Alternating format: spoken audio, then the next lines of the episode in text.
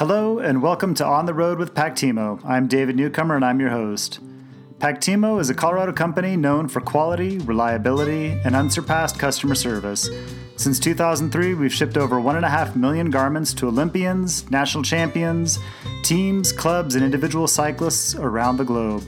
On the Road with Pactimo presents conversations with the people that make it happen. We're going to bring information to you from some of our favorite customers, industry partners, and nonprofit organizations. And we'll also provide some insight into the process and products that make Pactimo your choice for custom cycling apparel. Hey, everybody, welcome to episode five of On the Road. I hope that uh, you're all enjoying the spring weather and the start of a new cycling season as much as I am. Had a chance to uh, pin a number on last night and start up in a local time trial series here. And uh, it's one that I've done for a number of years and, and actually had a couple of years off just coming back to it. And one of my friends asked if it was everything I'd remembered. And it's, it's funny how you get about five or six pedal revolutions into it, is all it takes to, to have that thought cross your mind that, huh, maybe some more speed work in the training would be good. Hey, today we've got a, a really cool interview with Tyler Wren, who knows a little bit about training and cycling. Tyler is a, uh, a long-time domestic pro with a 13 year career, 12 of which he spent with the Jamis Hagens Berman. Uh, Colavita Bolla, Colavita Sutter Home team. One team, uh, like all, that evolved over time with different sponsors and the name changes, but 12 seasons with those guys. Tyler is absolutely storied for his longevity and, and certainly admired and respected among the pros everywhere for, for his contribution to the sport. Tyler won stages at the Vuelta Chile, the Tour of the Gila.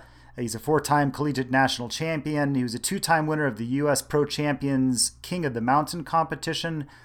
Uh, podium appearances at Redlands, Tour de Toona, the Nature Valley Grand Prix. And lately, he has got this incredible organization started called Renegade Sports, where he's doing a series of events in the Farm to Fork Fondo.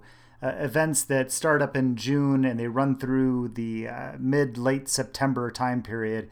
Some amazing, really culinarily uh, focused, even uh, events with rides with suitable distances for for all ages, all people, all performances, all skills and uh, just really cool to talk with Tyler. So uh, I hope you enjoy this interview as much as I did, and thanks for listening.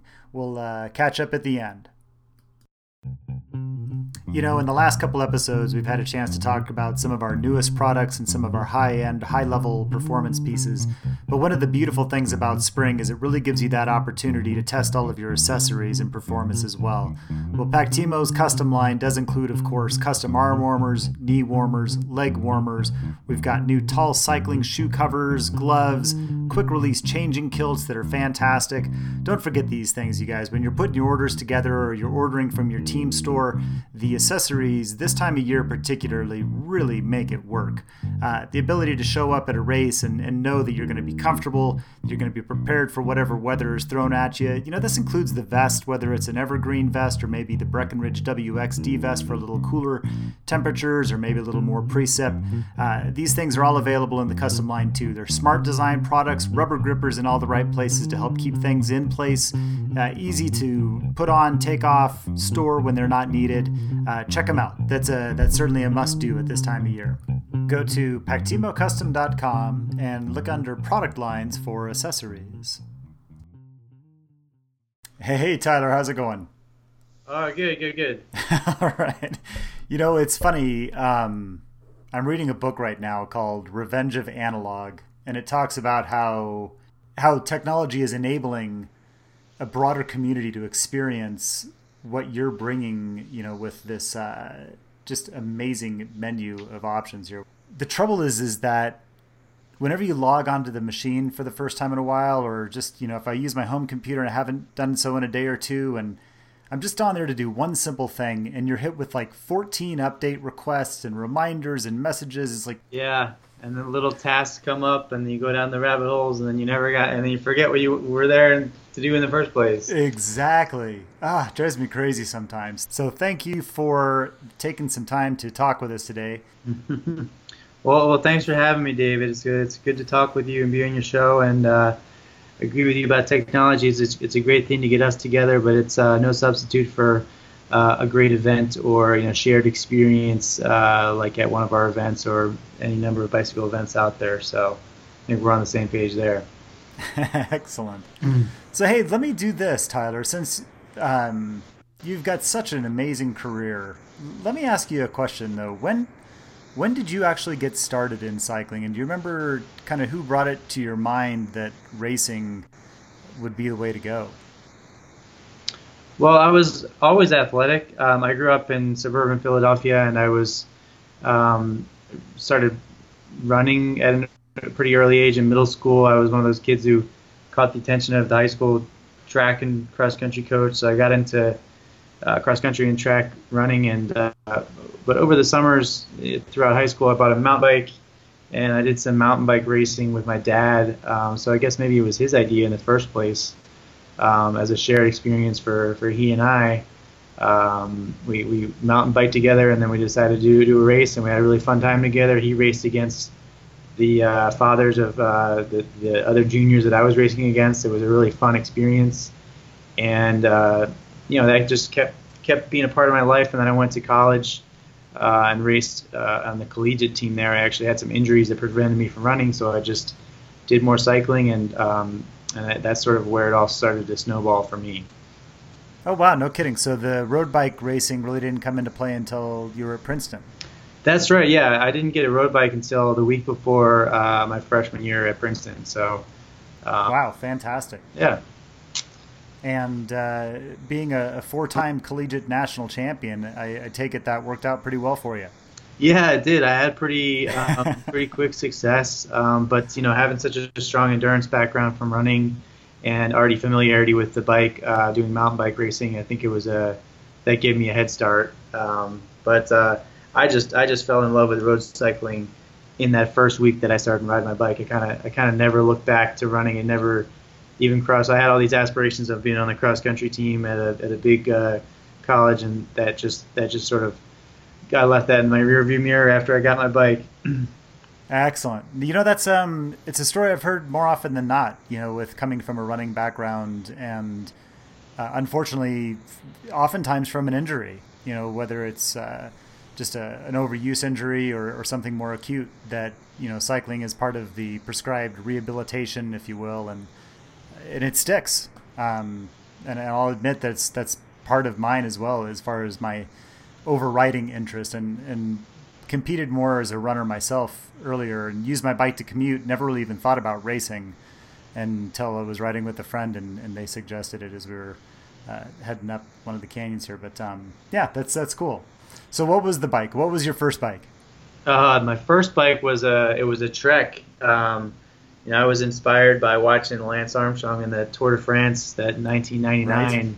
That was such a such a that actually that Tour de France was the first one I ever watched, and it was really inspiring. And I, I wanted to get the same bike that Lance had. I didn't get the fancy one, but I got maybe the next one down. So that's outstanding. That sponsorship so, in action right there. It works. Good advertising. So watching the tour in '99, and then you started pro in 2002, just three years later with Mercury, right?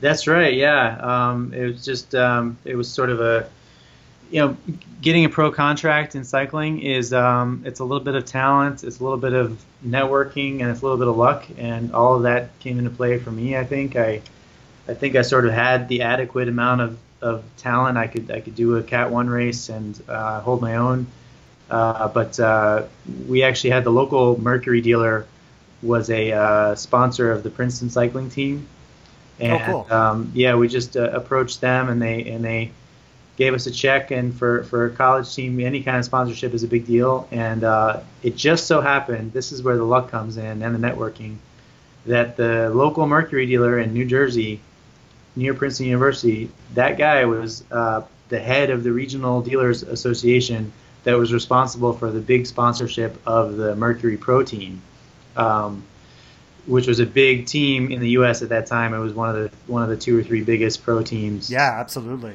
So he had this idea that he wanted to have a collegiate feeder system, and so he adopted us, and he wanted to have one of the you know collegiate guys from the Princeton team graduate onto the pro team, and I was sort of um, doing the best of my peers at that time. So I was sort of the, the pick for that feeder system, and uh, I was in way over my head. I'd show up at these races, and uh, these guys were kind of like, "Well, who who is this guy?" You know, I'd, I'd room with them, and they they wouldn't know who I was because I wasn't at training camp because I was still in college at the time. I'd just show up to a race here and there and get my butt kicked, and, and um, you know, it just it was quite an experience. Um, but uh, just just get it was it was it got my foot in the door, and then I was able. Absolutely, that's outstanding. Right place at the right time. You know, with exactly. Uh, that's really cool. So it was a, a year with Mercury, and then a storied twelve seasons with the Jamis uh, Colavita, uh, Jamis Hagens Berman, and, and, the various iterations of, um, of, of their of their team for, for twelve years, twelve seasons. Tyler, that's outstanding. That's right. Yeah, I signed a 12-year contract when I started that that gig. That's a joke. That's good. um, so okay, so tell me how things went with with 12 years under your belt there, and I know the the, the beginning sounds like it was um, fun. Uh, it sounds like that was a little uh, a bit of a, a challenge, just kind of finding your way in the group. But I'm assuming that probably didn't take long. Looking at how quickly things have developed for you here, just so far, I'm, I'm guessing that awkwardness didn't last long. Yeah, so it was another example of being in the right place at the right time because the the, the team it was actually called Colavita.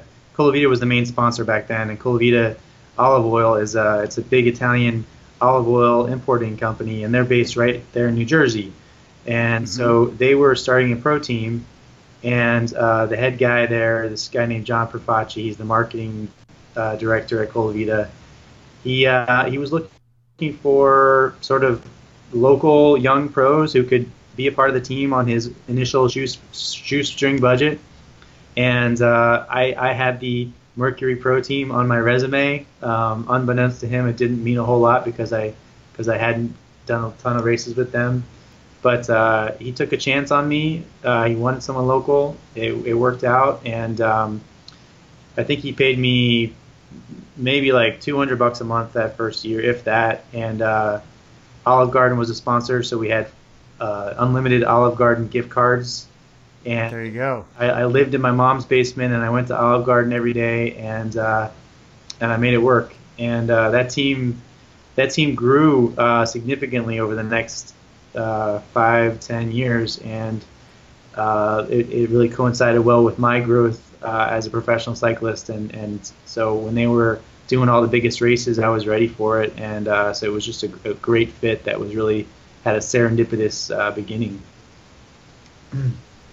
That's outstanding. You know, the living in the basement is. Um, I like the the coupling of that with the unlimited Olive Garden. Yeah. That's not a that's not a bad way to go, I suppose, right?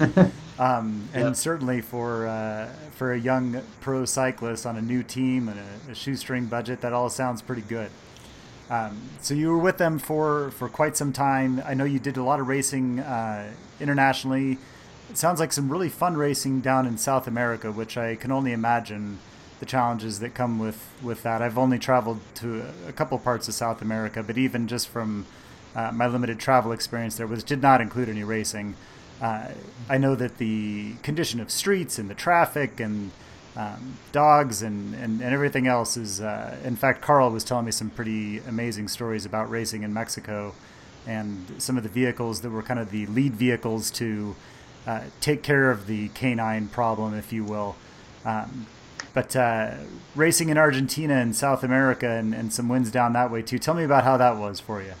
Sure. Yeah, we did get the opportunity to race all over the world, uh, including South America, and uh, it's it's definitely like the Wild West down there. Um, bike racing is already a pretty dangerous endeavor, and it's certainly more dangerous down there. Um, but you know, I think the one probably common thread most bike racers have is a is a little bit skewed sense of risk and a skewed sense of uh, self-preservation. So uh, I think it kind of most, mostly works out in the end. There are bigger road furniture. There's stray dogs. There's uh, oh man, it's just there's roads that you would never encounter in the U.S. You know, with with no guardrail and a sheer cliff on the side that uh, no bike race would ever even go near uh, for liability reasons up here. But uh, they go down they go down those crazy roads down there, and it's it's an adventure. I mean, I think it causes a lot of people. Uh, a lot of my teammates were pretty stressed out sometimes when we went down there, but I, I just kind of always remind myself of the, of the, big picture that I'm that I'm going to this exotic place and I'm experiencing a new culture and uh,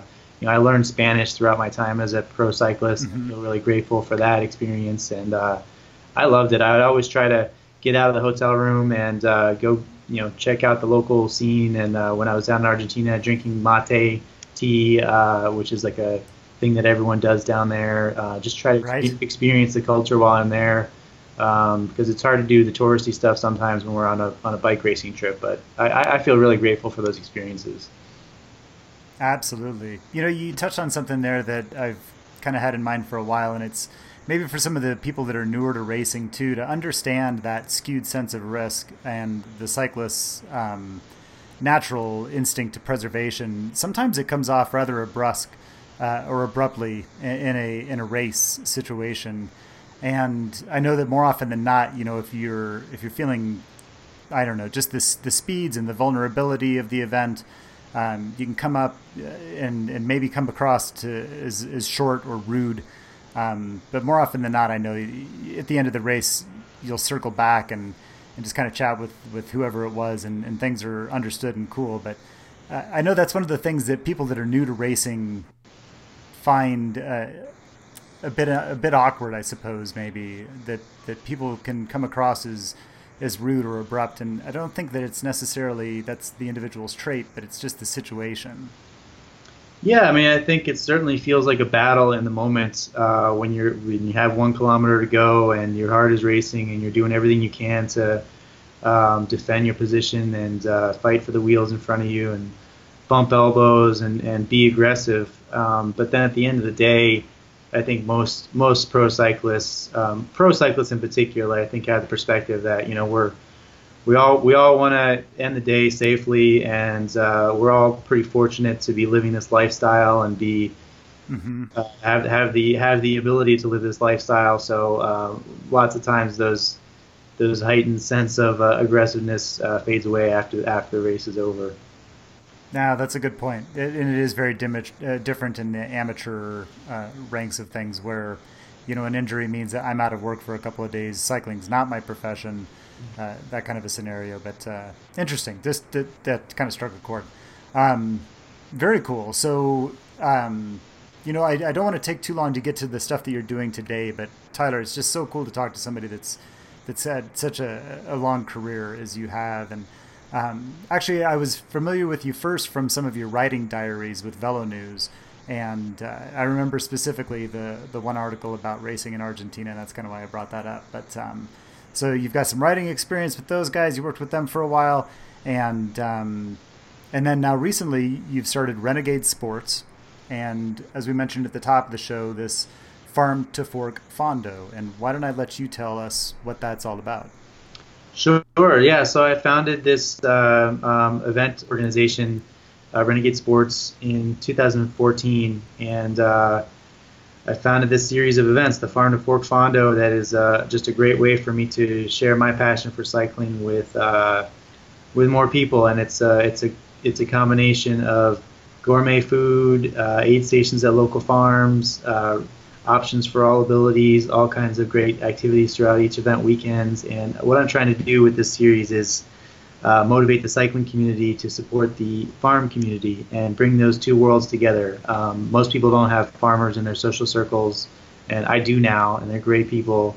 And I think the cycling community has a unique uh, responsibility to support the farms in their area, not only for the great food, but also because when a farm gets developed, uh, it impacts uh, our local riding routes too. It's a beautiful thing to ride your bike past uh, a nice farm and beautiful farmland, and there's lots of areas in the country where uh, the farms are, are, being developed and they're facing greater pressures, and um, you know it, it, really impacts our routes. So um, I've got tons of inspiration on, on how I came up with that idea and, and why and what started this whole thing. But that's basically the, the, the central message of the event. So what I'm trying to achieve.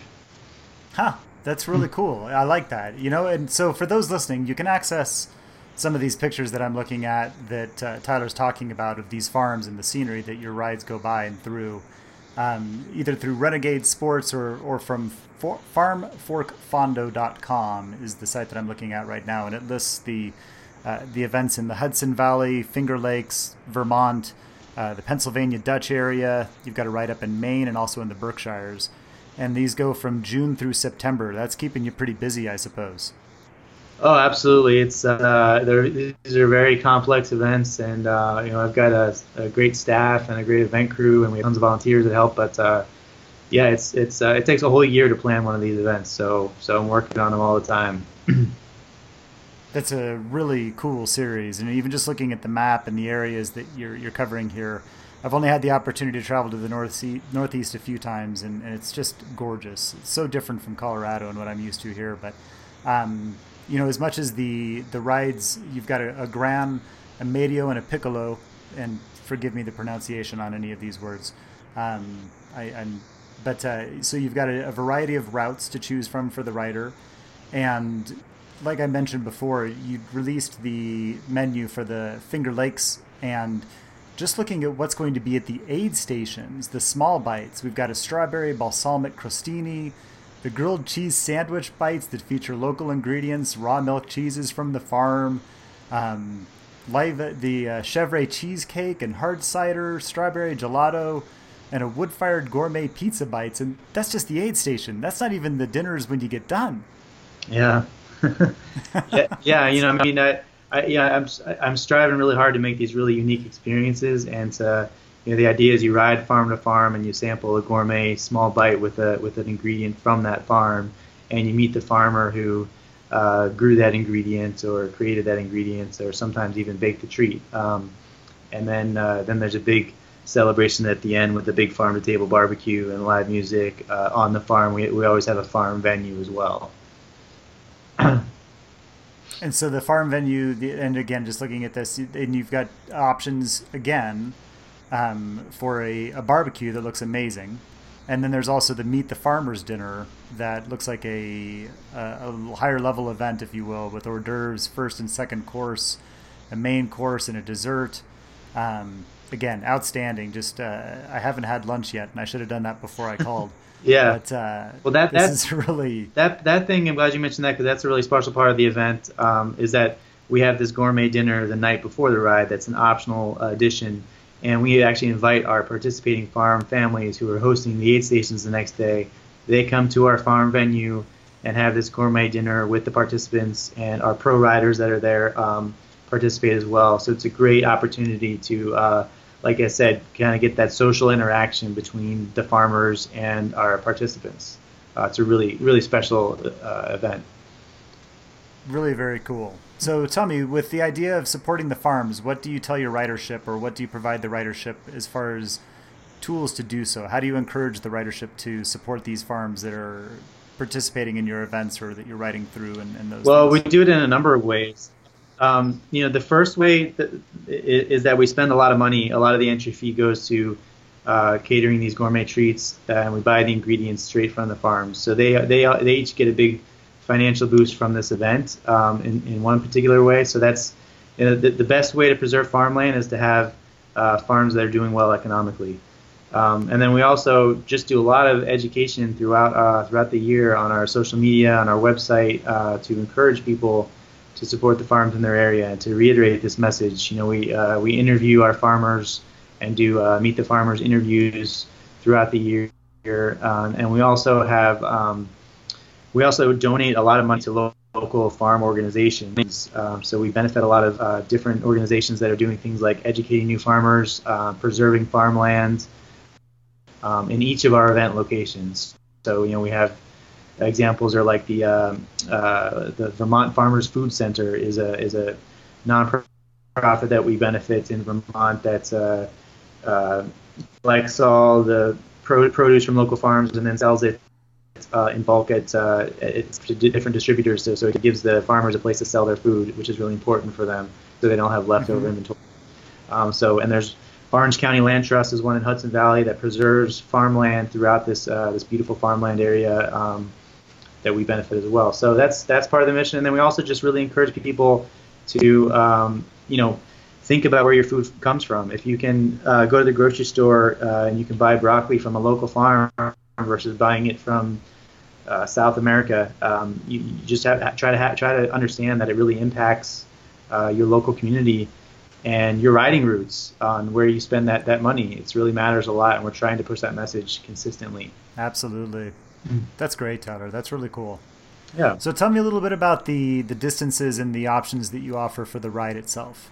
Sure. Like, so I, I, um, I want people to understand that this is, uh, our events are really geared towards people of all abilities. I mean, I, I, I have my pro cyclist friends come to our events, and we have uh, beginners who haven't ridden a bike in 30 years riding their rusty bike from their garage, um, and everything in between. And I think we try really hard to make sure everyone feels welcome and everyone feels supported and encouraged. Um, you know, I, I, set out when I started Renegade Sports with a clear mission statement, um, and I wanted to provide um, achievable challenges for people of all abilities, and uh, that's what we're trying to do. So we have a eight to ten mile ramble ride at every event, uh, which is you ride your bike to one farm, four or five miles away, get the treat at the farm, and, and ride back to the finish. And we have it all the way up to 90 or 100 miles sometimes uh, with with hilly courses and eight or nine different farm stops, uh, and then several in between. So you choose the distance that's best for you, and then you ride farm to farm. And the first one is the for this year is the Hudson Valley, and that comes up on June 11th. Yep. And how would people register for that event, Tyler? Is the registration still open for the for the Hudson Valley? Yeah, so they can register at farmtoforkfondo.com, and uh, we did sell out three out of our four events last year, including Hudson Valley. Um, and the actually the two new events are also also starting to fill up as well. So um, we're we're about halfway filled on most of the events. So there's still space, but it's uh, it's going to be running out at some point. Um, there is limited capacity because the, the the events happen on farms, so we can't park a thousand people at these farms. Um, you know, it's limited capacity for all the events. Sure, that makes sense. And then so the the registration from Renegade or from Farm to Fork Fondo.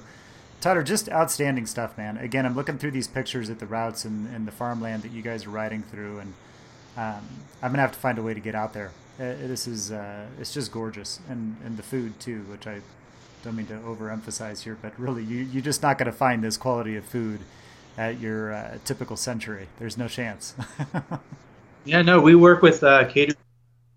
They're normally doing weddings, you know, and this gourmet farm dinner is like a wedding rehearsal dinner, and the uh, the catered treats are like little, you know, really high end hors d'oeuvres. So it's it's a very much a foodie experience, and that's just all part of creating something special, people will pay attention and really hear our, our message. um, oh, again, and I'd love like to have it. you at, at, the events. Um, no, like thanks. I, said, I, I will. I'll, sorry, go ahead. I was going to say I'd love to have you in particular because we, uh, you know, we're working with Pactimo for the first time this year. Uh, Pactimo is the official uh, clothing partner, and uh, we're working on a really awesome design for the Farm to Fork uh, Fondo kit, the jersey and shorts for this year. That's going to be really special. We're working with a, an illustrator to create a really artistic design, um, and I'm really excited about uh, working with you guys this year. I've seen some of the previews, and you guys are putting together a really great looking kit. Uh, I wouldn't expect anything different from what I've seen and everything else you put together here. So, uh, but thank you, Tyler. I will. Uh, I'll talk to Carl, and we'll see if we can't get a few of us to uh, to find a way out there. That would be fun. That'd be a blast. Sounds great. Good Hopefully, stuff. we'll do a farm to Fork Fondo, Colorado, in a few years, and then you won't have to go very hey, far. Let me know. Absolutely. No, that'd be a little bit of a break from your from your selection right now, but uh, I'm sure we could find some suitable uh, suitable locations and and equally uh, uh capable caterers for sure. Absolutely. Excellent. Well, Tyler, hey, thanks again for your time today. It's really been a pleasure speaking with you, and. Um, I will post a couple links to the show here to make sure everyone's able to find your events. And uh, keep up the good work, sir. All right. Thank you, David. Great speaking with you as well. Hope to see you at the events. Sounds good, Tyler. All right, well, there's another one in the books. That was a uh, pleasure to talk with Tyler, and every guest has just been uh, outstanding. Everyone's got so many uh, cool things to offer, different perspectives on our sport, wonderful ways of approaching it, and it's uh, it's really been nice. You know, one of the things I forgot to ask Tyler, and I sent him an email to follow up with, was with a, career as long as he's had and with the diverse um, kind of approach to cycling and the things that he's doing today, what's the one thing that really rises to the top? What's the one thing that he learned is most important in all of this? And his response was simple. He said, You know what? It really comes down to just a healthy lifestyle. and he didn't expand on it. He asked me if I wanted him to, but you know, I kind of let it stew for a little bit. And even just tonight, I got back from a, a time trial series that I've been participating in, a, a, series I haven't done in a couple of years, and I see a lot of familiar faces, people who I still talk to, but I haven't seen on the race course in a long time. And everyone there is living that kind of lifestyle, a, a very happy crowd. Racing, cycling, it just brings out the best in all of us. And that essential piece of a healthy lifestyle is kind of core to the whole thing. So, Thanks again for listening. I hope you enjoy the rest of your week, and we'll see you next time on the road with Pack Timo.